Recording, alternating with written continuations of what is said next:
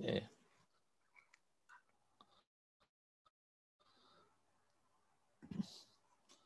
Baik, assalamualaikum warahmatullahi wabarakatuh. Waalaikumsalam warahmatullahi wabarakatuh. Kita mulai dengan berdoa. Bismillahirrahmanirrahim. Raditu billahi rabba wa bil islami dina wa bin muhammadin wa rasulah. Rabbi zidni ilma warzuqni fahma. Amin. Eh, mohon maaf terlambat ya. Udah enak tadi ada tamu ya. Eh, sehingga saya menunda sebentar nih. Eh, saya cek kehadiran terlebih dahulu untuk hukum perdata pagi ini. Ya. Yang kelas A, Eiger Kemal. Eiger Kemal. Belum. Eiger Kemal. Eh, Oke. Okay. Ahmad Rizki. Hadir Ustaz. Dimas Hadir, Ustaz. Novaldi. Fadil. Fadil, belum. Habibur Rahman, belum juga. Isa An-Nafi, Kanugrahan, hadir Ustaz. Maulan Ilhamul, hadir Ustaz. Miftahul Khair, hadir Ustaz. Ridwan Furqani, hadir Ustaz. Rizki Rifki Yuanda, belum. Tiga ya yang belum konfirmasi. Kemudian kelas B, Ahmad Hafid, belum juga. Ahmad Saidi, Ahmad Zakwan, Arman Nurdin, Ahmad Zakwan hadir Ustaz. Ahmad Zakwan hadir ya. Arman Nurdin, Badrut Tamam, hadir Ustaz. Muhammad Jihad,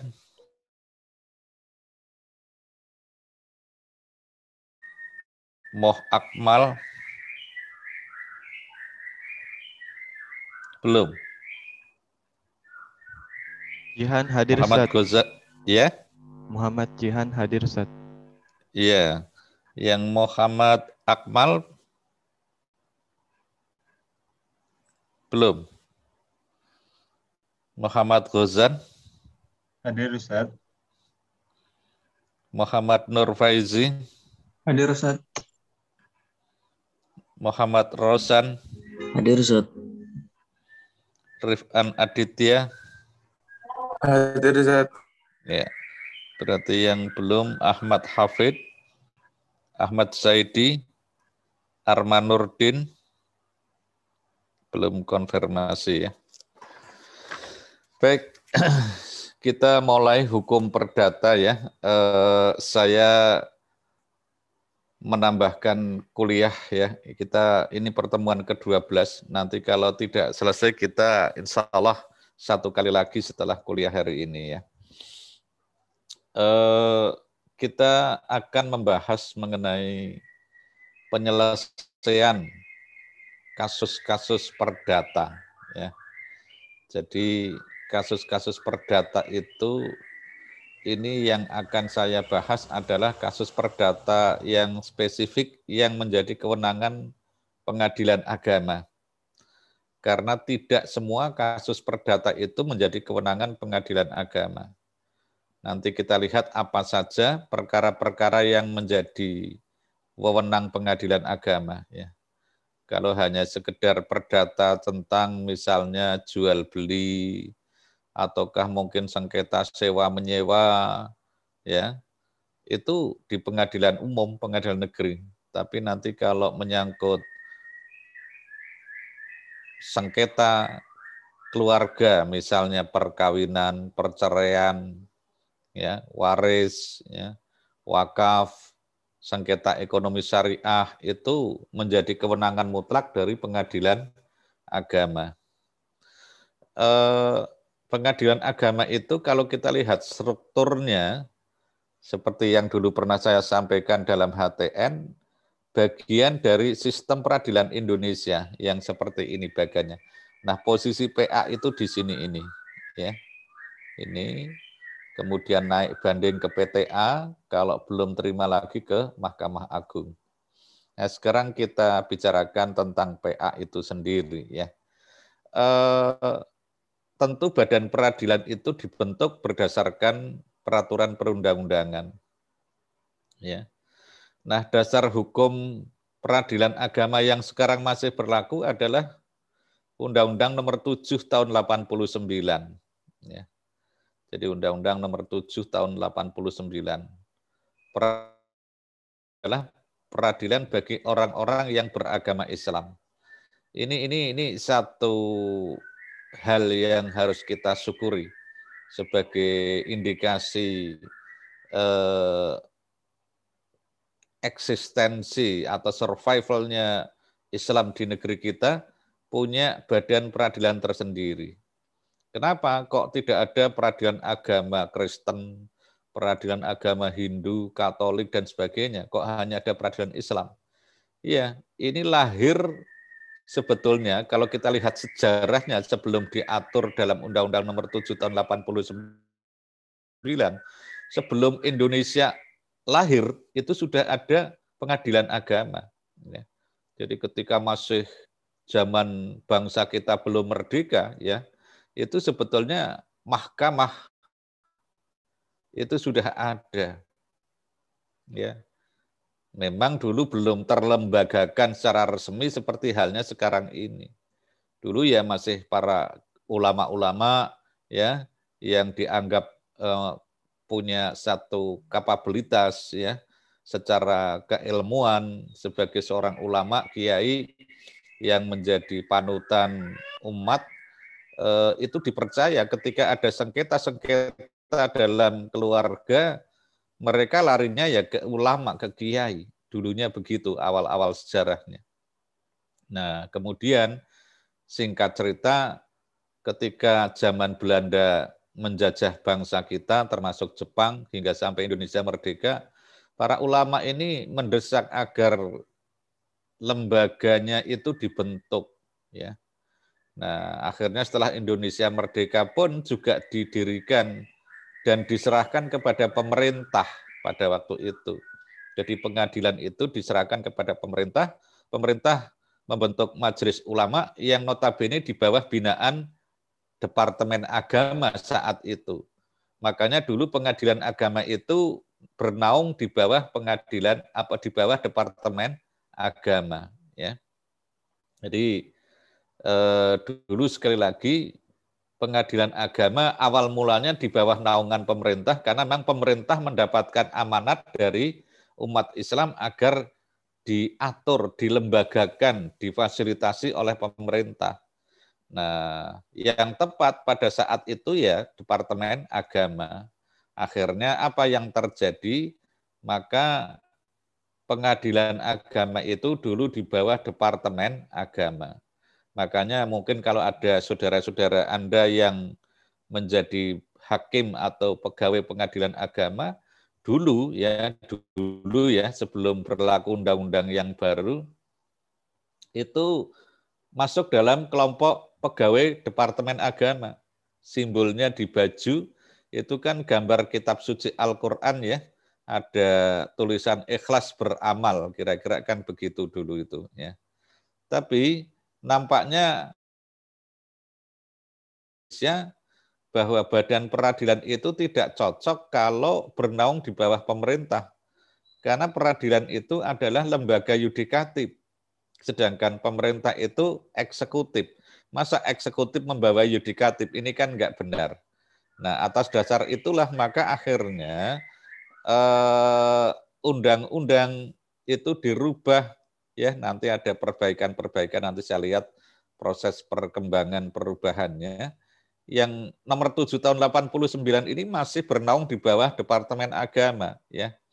Tapi nantinya untuk meluruskan struktur sistem peradilan itu dialihkan menjadi lepas dari pemerintah, tapi di bawah naungan Mahkamah Agung, sehingga independen. Makanya sekarang semua badan peradilan seperti dalam struktur tadi, ada peradilan umum, ada peradilan agama, ada peradilan tun, militer, dan sebagainya, di bawah naungan Mahkamah Agung. Ya, jadi sekali lagi, badan peradilan itu di bawah naungan Mahkamah Agung. Nah, cuma tadi sekali lagi, ini peradilan agama memang khusus untuk kasus-kasus yang dihadapi oleh orang beragama Islam dalam perkara tertentu. Ya, di situ disebutkan tadi pasal satu ayat satu, peradilan agama adalah peradilan bagi orang-orang yang beragama Islam. Kemudian di ayat dua, pasal dua, ya, peradilan agama merupakan salah satu pelaksana kekuasaan kehakiman bagi rakyat pencari keadilan yang beragama Islam mengenai perkara perdata tertentu yang diatur dalam undang-undang ini. Ya, ini tentang pengadilan agama. Nah, ini pengaturannya. Awalnya dengan Undang-Undang Nomor tujuh Tahun delapan puluh sembilan. Kemudian pada tahun dua ribu enam, ya, dilakukan perubahan itu tadi yang semula di bawah Departemen Agama beralih ke Mahkamah Agung, ya, ya, tentang perubahan pertama atas Undang-Undang Nomor tujuh Tahun delapan puluh sembilan tentang peradilan agama. Kemudian masih diperbaiki lagi dalam Undang-Undang Nomor lima puluh Tahun dua ribu sembilan tentang perubahan kedua atas Undang-Undang Nomor tujuh Tahun delapan puluh sembilan. Sehingga sekarang yang menjadi dasar hukum adalah Undang-Undang Nomor tujuh Tahun delapan puluh sembilan, Yungto Undang-Undang Nomor tiga Tahun dua ribu enam, Yungto Undang-Undang Nomor lima puluh Tahun dua ribu sembilan. Ya. Awalnya memang kewenangan dari Badan Peradilan Agama itu, ya, itu atau mungkin sekarang ke kedudukan dulu sesuai dengan slide-nya, ya.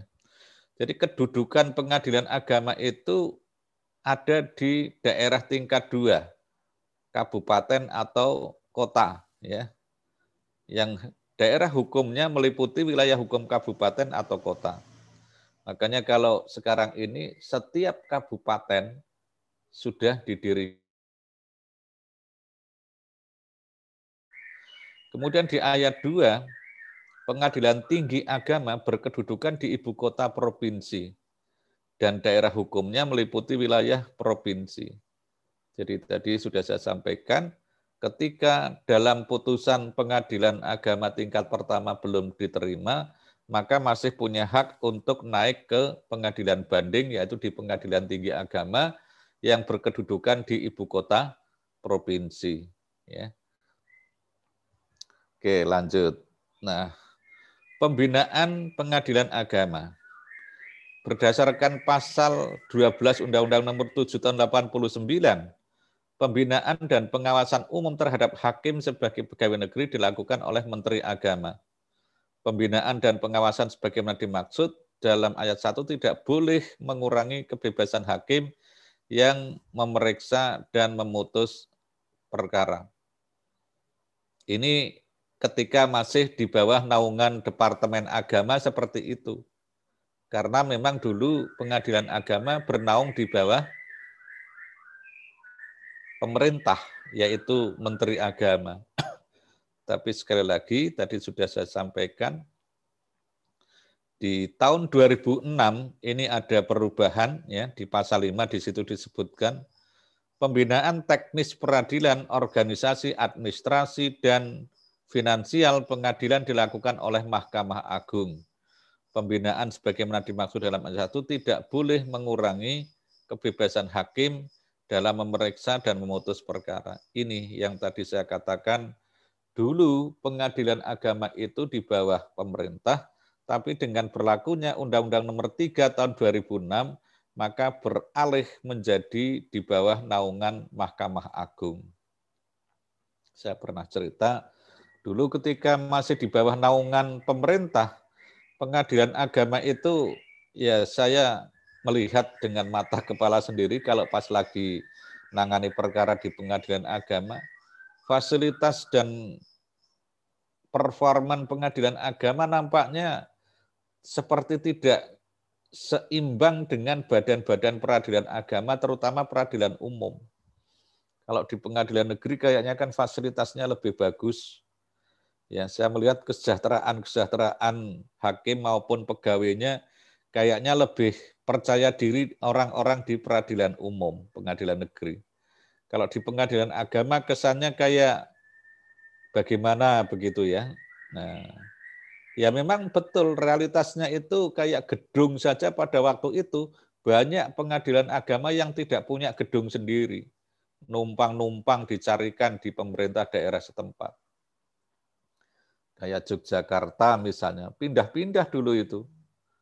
Pernah terakhir itu di dekat Gudeg Wijilan, sebelah baratnya ada gedung kuno itu ya, punya keraton itu. Saya lihat seperti gedung untuk uji nyali ya, tapi dipakai untuk pengadilan. Di ruang tunggu karena kayaknya senyap sekali ya. Lebih baik nunggunya di luar, ya, di taman-taman, di halaman itu. Nah, fasilitas yang lain misalnya yang sering kita lihat, misalnya ya yang jelas dipandang banyak orang. Inventaris seorang ketua pengadilan negeri dengan ketua pengadilan agama kendaraan itu sangat berbeda. Pada saat itu ketua pengadilan negeri sudah memakai kijang, grand ekstra. Tapi ketua pengadilan agama masih pakai apa ya? Eh, minibus eh, Daihatsu Zebra atau Hijet waktu itu ya. Itu kan timpang sekali lah, hal-hal yang kayak gitu itu cukup memprihatinkan ya. Sudah gedungnya masih numpang, inventaris-inventaris tidak memadai ya, sehingga terkesan tidak pede itu loh eh, orang-orang di pengadilan agama. Nah, tapi alhamdulillah ada perbaikan ketika pengadilan agama langsung di bawah Mahkamah Agung itu sudah sejajar sepenuhnya seperti badan-badan peradilan yang lain. Yang lain pakai kijang Innova ya, pakai kijang Innova semuanya. Gedung pengadilannya wah tidak kalah mewah dengan pengadilan negeri. Kita lihat sekarang semua pengadilan agama gedungnya baru dan bagus-bagus semuanya di setiap kabupaten dengan bentuk dan desain yang sama. Fasilitasnya sama, hakimnya juga sudah keren-keren ya. Enggak kayak dulu ya. Gitu. Cuma logonya menjadi beralih, yang dulu ada kitab suci Al-Quran, ada tulisan ikhlas beramal, sekarang menjadi logonya Mahkamah Agung, menjadi tidak ikhlas beramal. Itu logo yang di pundak bajunya itu ya. Tapi itu kan hanya sebuah logo ya. Substansinya adalah untuk memperbaiki sistem ketatanegaraan kita, lembaga peradilan itu ya memang di bawah Mahkamah Agung, bukan di bawah pemerintah. Ya. Oke, ini tentang uh, peradilan agama. Kemudian tentang kewenangannya atau kompetensi, ya bahasanya itu kompetensi peradilan. Uh, Kewenangan mengadili suatu badan peradilan sesuai peraturan perundang-undangan, ya apa saja yang menjadi kewenangan dari badan peradilan, ya sebentar saya slide show-nya ini, ini. Berdasarkan Undang-Undang Nomor tiga Tahun dua ribu enam, ya eh, pengadilan agama itu berwenang memeriksa dan mengadili bagi orang yang beragama Islam. Yang pertama, perkara terkait dengan perkawinan, ya termasuk perceraian tentunya ya, waris, wasiat, hibah yang dilakukan berdasarkan hukum Islam, kemudian wakaf, sedekah, dan juga tentang sengketa ekonomi syariah, ya misalnya ada lembaga-lembaga lewat pengadilan agama. Jadi orang Islam ini, kalau dulu kalau sengketa waris boleh milih ke pengadilan negeri maupun ke pengadilan agama boleh. Tapi sekarang sejak berlakunya Undang-Undang Nomor tiga Tahun dua ribu enam mutlak menjadi kewenangan pengadilan agama. Ya. Perceraian juga begitu. Sekarang mutlak menjadi kewenangan pengadilan agama. Jadi kalau orang Islam bercerai, ya ber, apa memeriksanya di pengadilan agama, tidak di pengadilan negeri, ya. Itu. Jadi sekali lagi sudah diatur wewenang dari pengadilan agama, ya. Nah, itu tentang kewenangan pengadilan agama, ya. Eh, jenis perkaranya, ya, perkara di pengadilan agama itu secara teori hukum acara dibedakan menjadi dua, yaitu contentious jurisdiction dan voluntary jurisdiction. Perkara yang di dalamnya terdapat sengketa antara para pihak, itu yang contentious jurisdiction, misalnya perceraian. Itu kan ada pemohon cerai dan ada termohon cerai. Kalau yang mengajukan suami yang akan menjatuhkan talak kepada istrinya, itu permohonan, ya, permohonan cerai talak. Tapi kalau yang mengajukan istri, itu gugatan perceraian, ya, itu bahasa yang dipakai seperti itu. Atau mungkin sengketa waris, misalnya ada ahli waris yang merasa dirugikan ketika terjadi pembagian waris karena harta kekayaan orang tuanya dikuasai oleh salah satu ahli waris misalnya. Di masyarakat itu kan sering terjadi. Kalau ada warisan dari orang tua, itu biasanya karena adik-adiknya masih kecil diserahkan kepada anak tertua. Nah, ini yang sering jadi masalah. Kadang anak yang tertua nggak tahu diri. Setelah adik-adiknya gede ternyata hartanya yang dari orang tuanya itu tetap dikuasai, tidak dibagi-bagi kepada adik-adiknya. Nah, ketika adiknya minta, ternyata kakaknya yang tertua ini nggak mau bagi misalnya. Nah, ini bisa nuntut ke pengadilan agama. Atau yang paling sering terjadi, kakak tertua sudah meninggal, tinggal ahli warisnya dari kakak itu. Nah, mungkin anak-anaknya nggak ngerti, yang penting dapat warisan dari bapaknya, bahwa enggak tahu persis bahwa itu adalah hak dari pak lek-pak leknya atau bulek-buleknya, ya, om-om dan tantenya, adiknya orang tuanya yang mestinya mendapatkan warisan dari simbah. Nah, tapi dikuasai oleh orang tuanya tersebut sehingga hanya dibagi kepada anak-anaknya, tidak dibagikan kepada saudara-saudaranya. Nah, ini ini juga berhak menuntut waris ke pengadilan agama. Itu contoh yang contentious jurisdiction, perkara yang ada dua belah pihak. Ya.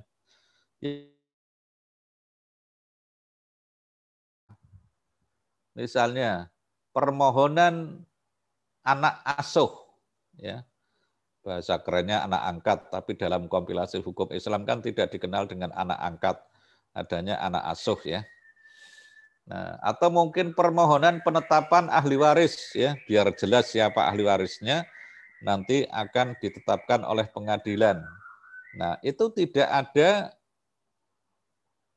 konflik, ya, tidak ada perselisihan, makanya tidak ada penggugat dan tergugat, tapi hanya ada pemohon.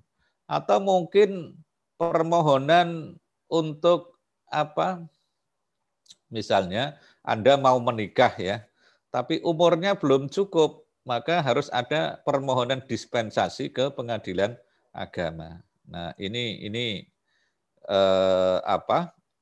Perkara yang tidak mengandung sengketa. Itu jenis perkara ada yang mengandung sengketa, ada yang tidak mengandung sengketa. Nah, prosedurnya seperti ini, ya. Jadi saya buat dalam bentuk bagan saja agar lebih mudah, ya. Jadi kalau ada orang yang mau berperkara di pengadilan agama, itu prosedurnya seperti ini. Meskipun sebetulnya dalam sengketa-sengketa keperdataan, itu sebaiknya dihindari jangan sampai ke pengadilan. Lalu bagaimana prosedurnya? Musyawarah. Ya, termasuk misalnya ada suami istri yang konflik. Itu sebaiknya dimusyawarahkan dulu. Jangan sampai bercerai lah. Mbok ingat dulu ketika masih awal-awal mau menjalin hubungan keluarga sebagai suami istri. saling menyayangi, nggak ketemu sehari saja sudah kayak orang tidak ketemu bertahun-tahun. Nah, kalau ingat seperti itu biasanya nggak jadi cerai itu ya. Nah, makanya kalau ada konflik keluarga, suami istri, sebaiknya dilakukan tabayun, islah lah. Nanti mungkin dari orang tua yang disegani itu memberikan nasihat, jangan sampai cerai lah, itu tidak baik. Karena perceraian itu kan termasuk perbuatan yang apa ya, eh, halal memang, boleh ya. Tapi Allah tidak suka kan, begitu ya. Jadi perbuatan yang halal tapi tidak disukai oleh Allah adalah salah satunya adalah perceraian. Makanya jangan sampai cerai ya. Ya, apalagi sumpahnya dalam perkawinan itu kan sampai tua ya, eh, hanya Allah yang memisahkan dengan kematian. Sebaiknya kan begitu, tidak karena kehendak manusia itu sendiri ya. Oke, ya, termasuk harta warisan. Sebisa mungkin tidak usah sampai ke pengadilan. Memalukan itu kalau ada keluarga rebutan harta warisan hingga sampai pengadilan. Kalau menurut saya itu tidak terhormat. Hormat ketika rembukan. Makanya kan dianjurkan orang tua yang punya harta kekayaan banyak, yang mempunyai keturunan banyak, ya banyak atau tidak ya, itu ketika sudah usia-usia lanjut, membuat semacam wasiat, hibah wasiat. Itu saya punya rumah misalnya lima misalnya. Yang satu untuk anak yang pertama, yang kedua, dan seterusnya. Nanti harta-harta yang lain, mobil, dan sebagainya, itu sudah dibagi-bagi dulu. Sehingga nanti ketika orang tuanya meninggal, sudah tinggal di serahkan kepada yang bersangkutan saja, itu akan lebih aman. Ya. Ataukah misalnya tidak ada wasiat dari orang tuanya, alangkah baiknya ahli waris itu bermusyawarah. Ini orang tua kita sudah meninggal, ya kita kumpul, kita musyawarah, harta kekayaan yang ditinggalkan apa saja, berapa nilainya, orang tua kita punya hutang atau tidak. Kalau punya hutang, prioritaskan untuk melunasi hutangnya orang tua. Kalau sudah lunas semuanya, ya apa wasiat-wasiat orang tuanya, mungkin untuk jariah ke masjid, atau mungkin wakaf, dan sebagainya, itu penuhi dulu. Ya, dosa kalau ahli waris tidak memenuhi wasiat orang tua yang baik, wasiat yang baik ya, wasiat yang benar, tidak dilarang oleh agama ya. Itu wajib dilaksanakan oleh ahli warisnya. Nah, baru nanti sisanya dibagi kepada ahli waris. Begitu mestinya ya. Nah, sehingga enak ya. Misalnya, wah, saya anak perempuan, kamu laki-laki, laki-laki harus lebih banyak, lipat dua. Iya, memang secara faraid begitu. Tapi ketika dirembuk dengan baik, ya selisih sedikit lah, mungkin tidak separuh, mungkin lebih sedikit, atau mungkin kurang sedikit, ya sudah diikhlaskan wong dalam satu keluar keluarga, apalagi saudara kandung ya. Tapi ya itulah manusia. Ya, saya juga masih punya kasus ini ya, yang belum selesai di Sleman ya. Itu hanya anak kandung, berdua kakak adik laki perempuan. Harta kekayaan orang tuanya banyak, lumayan itu ya. Ada rumah, ada pekarangan, ada gedung olahraga dua unit ya. Uh, itu itu menjadi konflik. Sebetulnya mereka paham bagiannya itu sepertiga apa uh, yang perempuan separuh, yang kakaknya lipat dua, sudah paham mereka. Tapi hanya persoalan mau yang bagian utara atau yang bagian selatan, sampai sekarang tidak bisa didamaikan. Ya sudah, akhirnya sampai ke pengadilan. Nah ini, ini kan sebetulnya sangat tidak baik. Betapa indahnya kalau diselesaikan dengan secara kekeluargaan, sehingga nggak sampai ke pengadilan. Jadi pengadilan itu untuk alternatif remedium. Ketika proses musyawarah keluarga sudah mentok, tidak memungkinkan ada titik temu kesepakatan, barulah cari ke pengadilan. Ya. Nah, prosedurnya seperti ini. Pihak yang merasa punya kepentingan mendaftarkan ke pengadilan, ya. Gugatan ataukah permohonan didaftarkan di panitera pengadilan. Pengadilan mana? Ke pengadilan agama yang membawai wilayah hukum tergugatnya. Ya, misalnya sengketa perceraian. Nah, kalau perceraian di pengadilan agama itu adalah pengadilan agama yang membawai wilayah hukum istri. Itu ketentuannya begitu. Misalnya sudah pisah tempat tinggal, ya. Suaminya ada di Sleman, istrinya di Yogyakarta. Nah, itu nanti gugatnya ke pengadilan Yogyakarta karena istrinya domisilinya ada di Yogyakarta. Itu. Nah, jadi yang menjadi patokan kalau kasus perceraian adalah wilayah hukum istri. Itu pengadilan yang nanti kita jadikan tempat pendaftaran perkara. Tapi kalau selain perceraian, wilayah hukum tergugatnya, ya, tergugatnya ada di mana? Kalau di Sleman ya P A Sleman, kalau di Bantul di P A Bantul. Itu selain kasus perceraian, ya. Nah, bagaimana cara mendaftarkannya? Kalau sekarang ada dua cara, ada yang mendaftar langsung di kantor panitera pengadilan agama setempat, ada yang dengan cara e-court, ya, dengan cara online. Sekarang sudah modern peradilan itu.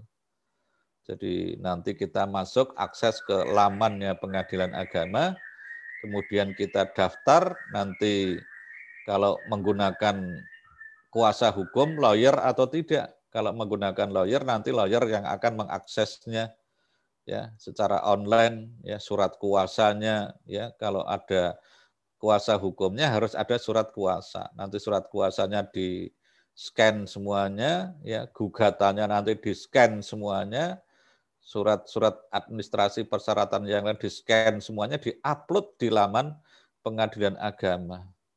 Nanti di situ setelah diupload akan ada jawaban tentang uang panjar perkara yang harus disetor berapa. Apakah lima ratus atau ke satu juta atau lebih, ya. Itu nanti ada jawabannya sambil dikasih nomor rekening. Kalau sudah dikasih nomor rekening, maka kita transfer. Bukti transfernya nanti diupload, ya. Kemudian setelah itu kita mendapatkan nomor register perkara dan panggilan sidang pertama. Sidang pertama biasanya masih offline, ya, dihadirkan semuanya, baik penggugat maupun tergugat. Ya. Kemudian tergugat dipanggil, ya, oleh pihak pengadilan karena tadi sudah dokumennya diupload di akan mendapatkan salinan gugatan oleh pengadilan. Nah, kalau sudah sidang pertama hadir, apakah langsung diperiksa? Tidak. Ya, hanya diperiksa identitasnya, betul mana siapa penggugatnya, pakai kuasa hukum atau tidak, mana surat kuasanya, kemudian tergugat juga akan diperiksa, mana tergugatnya, kemudian eh, pakai kuasa hukum atau bertindak sendiri, itu dalam sidang pertama. Nah, kalau sudah lengkap pihak-pihaknya, maka majelis hakim akan menyerahkan kepada mediator. Maka tahapannya nanti mediasi di sini. Mediasi ini musyawarah, penggugat dan tergugat didatangkan di ruang mediasi, di situ sudah ada mediator. Ya. Dinasehati apa persoalannya, alangkah sebaiknya kalau dirembuk baik-baik, apa yang dimaui penggugat, bagaimana tergugat, apakah bisa memenuhi, atau mana jalan tengah yang akan ditempuh, disepakati. Kalau sudah disepakati, nanti dibuat perjanjian kesepakatannya. Nah, nanti hasil kesepakatannya dikembalikan kepada majelis hakim. Nah, majelis hakim nanti tinggal membuat keputusan berdasarkan kesepakatan hasil mediasi. Itu cepat kalau seperti itu. Ya. Selesai itu, enggak usah sampai jauh-jauh ada jawab jinawa, pembuktian, kesimpulan, dan sebagainya, enggak perlu. Kalau mediasinya berhasil. Cuma kan mediasinya itu tidak semua itu berhasil, sudah dimediatori, tetap ngotot. pokoknya saya kalau nggak diberikan ini, enggak. Misalnya kasus waris. Pokoknya saya harus cerai misalnya. Sudah benci misalnya. Saya sudah tidak mau hidup bersama lagi, udah nggak kuat dengan kamu misalnya. Itu mediasi tidak selamanya berhasil damai. Nah, kalau tidak berhasil damai, mediator juga tidak bisa memaksakan kehendak. Itu artinya mediasinya tidak berhasil atau gagal. Nah, nanti berita acara kegagalan mediasi dikembalikan kepada majelis hakim. Majelis hakim nanti menerima laporan dari mediator bahwa mediasinya tidak berhasil menjadi kesepakatan. Nah, karena tidak ada kesepakatan, maka sidang dilanjutkan untuk sidang yang akan datang dengan agenda ini. Ya, ada pembacaan gugatan, kemudian tergugatnya diberi kesempatan untuk membuat jawaban tergugat. Makanya di sini ada jawaban tergugat, disingkat nih. Setelah jawaban tergugat, sidang ditunda lagi. Tanggapan dari penggugat namanya replik penggugat. Setelah replik penggugat, sidang ditunda seminggu lagi. Terakhir duplik tergugat. Ini tanggapan tergugat. Kalau sudah jawab-menjawab sampai sidang selanjutnya adalah pembuktian. Penggugat nanti diberi kesempatan untuk membuktikan apa saja alat buktinya. Ya, ada bukti tertulis, surat-surat apa yang penting-penting yang terhubung dengan kasus itu difotokopi, ditempelin materai sepuluh ribu, dicap di kantor pos besar, setiap dokumen tertulisnya itu nanti diserahkan kepada majelis hakim sebagai alat bukti tertulis. Selain alat bukti tertulis, saksi-saksi. Ya, saksinya minimal dua orang. Dengan harapan keterangan saksinya itu yang sinkron antara yang satu dengan yang lain, tidak saling bertentangan. Ya. Nah, atau mungkin ahli. Ya, misalnya ini sengketa waris yang sangat pelik, mendatangkan ahli waris apa eh, ahli di bidang hukum waris ya. Nah, itu nanti dimintai pendapatnya.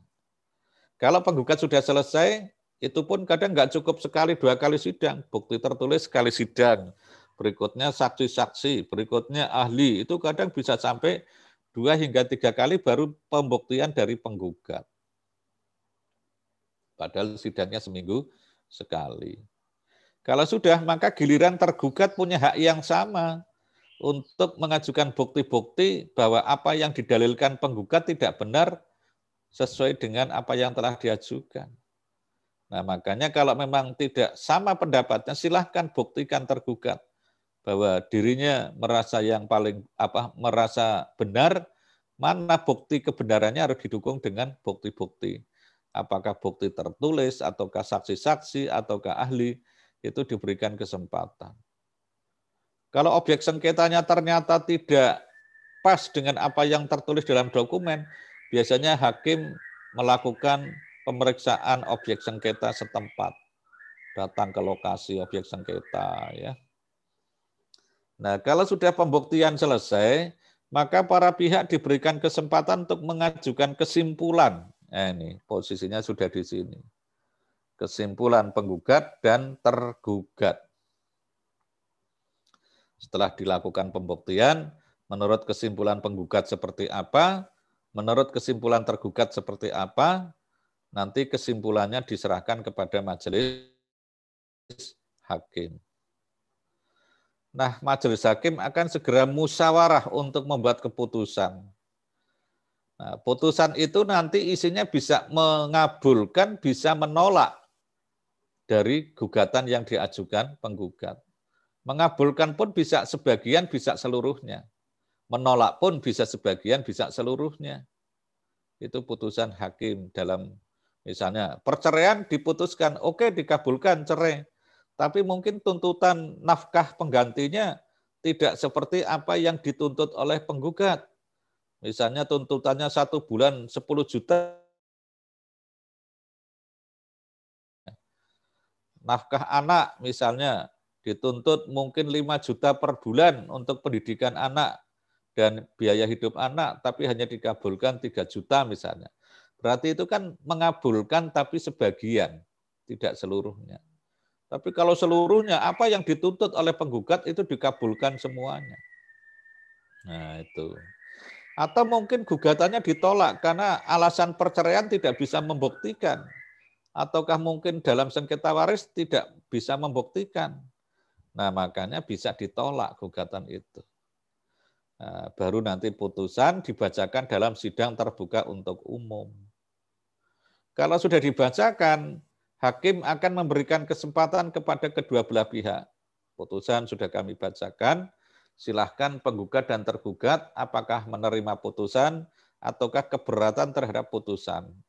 Kalau keberatan, ada upaya hukum diberikan waktu empat belas hari setelah tanggal dijatuhkannya putusan. Jadi nanti banding ke Pengadilan Tinggi Agama, ya. Banding ke Pengadilan Tinggi Agama untuk diperiksa ulang dokumennya, tidak perlu hadir dalam persidangan. Apakah putusan hakim pengadilan agama tingkat pertama sudah benar atau belum? Ya, kalau belum diperbaiki atau mungkin dibatalkan oleh Pengadilan Tinggi Agama. Nanti Pengadilan Tinggi Agama kan buat putusan sendiri. Oke, baru nanti putusan. Ya, putusan banding nanti akan diberitahukan kepada para pihak lewat Pengadilan Agama setempat yang memutus tingkat pertama. Jadi banding itu tidak perlu hadir ke Pengadilan Tinggi Agama. Di Pengadilan Agama itu sepi, tidak ada sidang-sidang seperti halnya di Pengadilan Agama tingkat pertama. Karena hanya memeriksa berkas perkara. Nah, kalau sudah diputus oleh tingkat banding, maka putusannya diserahkan kepada Pengadilan Agama untuk diberitahukan kepada para pihak. Jadi yang memberitahu itu bukan pengadilan tinggi, tapi pengadilan tingkat pertama. Nah, kalau masih belum terima lagi, punya waktu lagi empat belas hari untuk kasasi ke Mahkamah Agung. Ya, Mahkamah Agung juga sama nanti, ya. Putusannya bisa memutuskan sendiri dengan membatalkan putusan sebelumnya, atau menguatkan putusan sebelumnya, atau merubah putusan sebelumnya. Itu kasasi. Nah, sudah mentok. Kalau nanti sampai kasasi ternyata masih belum terima, nanti setelah lewat empat belas hari masih bisa peninjauan kembali. Itu kira-kira gambaran tentang prosedur penyelesaian perkara perdata yang melalui pengadilan. Nah, nanti yang melalui luar pengadilan mungkin nanti akan saya berikan di kuliah Ahad yang akan datang, ataukah mungkin kita rubah ke Sabtu karena yang H T N saya anggap cukup, nanti bisa dilukir ke yang hari Sabtu. Bisa jadi begitu ya. Karena ternyata saya cek kehadirannya untuk satu kali biar sama seperti H T N. Baik, silahkan kalau ada yang mau didiskusikan, saya persilahkan. Tentang penyelesaian perkara perdata di Pengadilan Agama.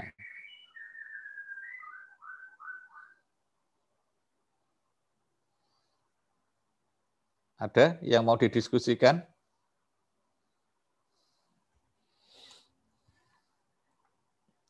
Halo, halo. Ya Ustaz. Ya Ustaz. Enggak ada? Ya Ustaz, enggak ada Ustaz. Oke. Mudah-mudahan tidak adanya pertanyaan karena sudah paham semuanya ya. Baik, saya cross-check ulang tadi yang belum konfirmasi kehadiran, yang kelas A, Fadil. Hadir, Ustaz. Oke. Kemudian Habibur Rahman. Hadir, Ustaz. Ya. Kemudian Rifki Yuanda. Rifki? Tidak hadir. Berarti satu ya yang nggak hadir kelas A, Rifki Yuanda. Kemudian kelas B yang belum konfirmasi, Ahmad Hafid. Tidak hadir juga. Ahmad Saidi. Tidak hadir juga. Kemudian Arman Nurdin. Tidak hadir juga tetap. Ya, berarti yang tidak hadir tiga ya. Gimana Ustaz? Arman ya. Sama Saidi di Zoom ada Ustaz? Oh ada. Berarti mungkin sambil jalan-jalan ya.